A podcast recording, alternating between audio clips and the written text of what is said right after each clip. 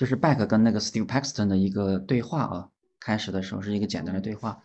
我把英文也放到这里了，我们以读中文为主，然后可以参考一下英文有的地方。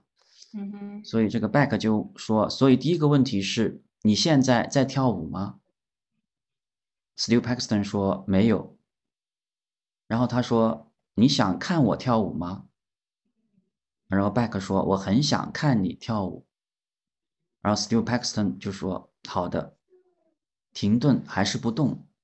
他说好的。我现在在跳舞，你会发现，就是其实从外在来看，Steve Paxton 并没有，好像从外面看他并没有发生什么明显的变化。但是当那个 Back 第一个问题问他的时候，他说：“你现在在跳舞吗？”呃，Steve 说：“我没有在跳舞。”然后当他第二次再再说的时候，他说：“我很想看你跳舞的时候，Steve Paxton 他说好的。”他说：“我现在在跳舞，就是虽然他表面上看还是没有动，但是他现在的一种状态就发生了变化。”他说：“他现在在跳舞了。”嗯嗯，就其实呃嗯呃，Paxton 其实他是没有没有发生身体的动作，但是他说：“我现在在跳舞。”嗯。他的一种，他的一种内在的状态发生了变化，所以现在的静止不动对于他来讲也是一种在跳舞的状态，就是跟刚才，跟刚才的那种状态已经发生了变化了。嗯哼，我感呃，这里我有一个想法，感觉讲他是被，就是有观众，然后这个跳舞。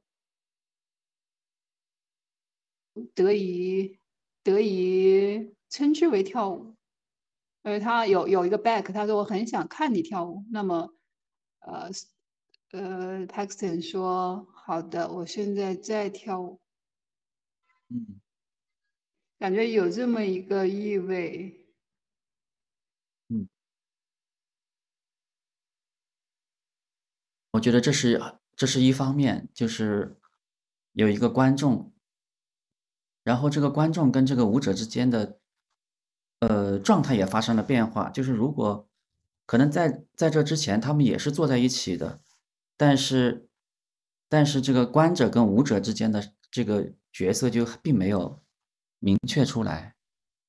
呃，然后然后我觉得可能观众是一方面，但也不是全部，可能是 Steve 自己的状态，他的内在状态发生了变化，就是。可能也不一定，更多的是他 Steve，他有有主动的意识，他知道他现在在跳舞。嗯，我觉得是，但但是观众也很重要啊，但是观众确实也很重要。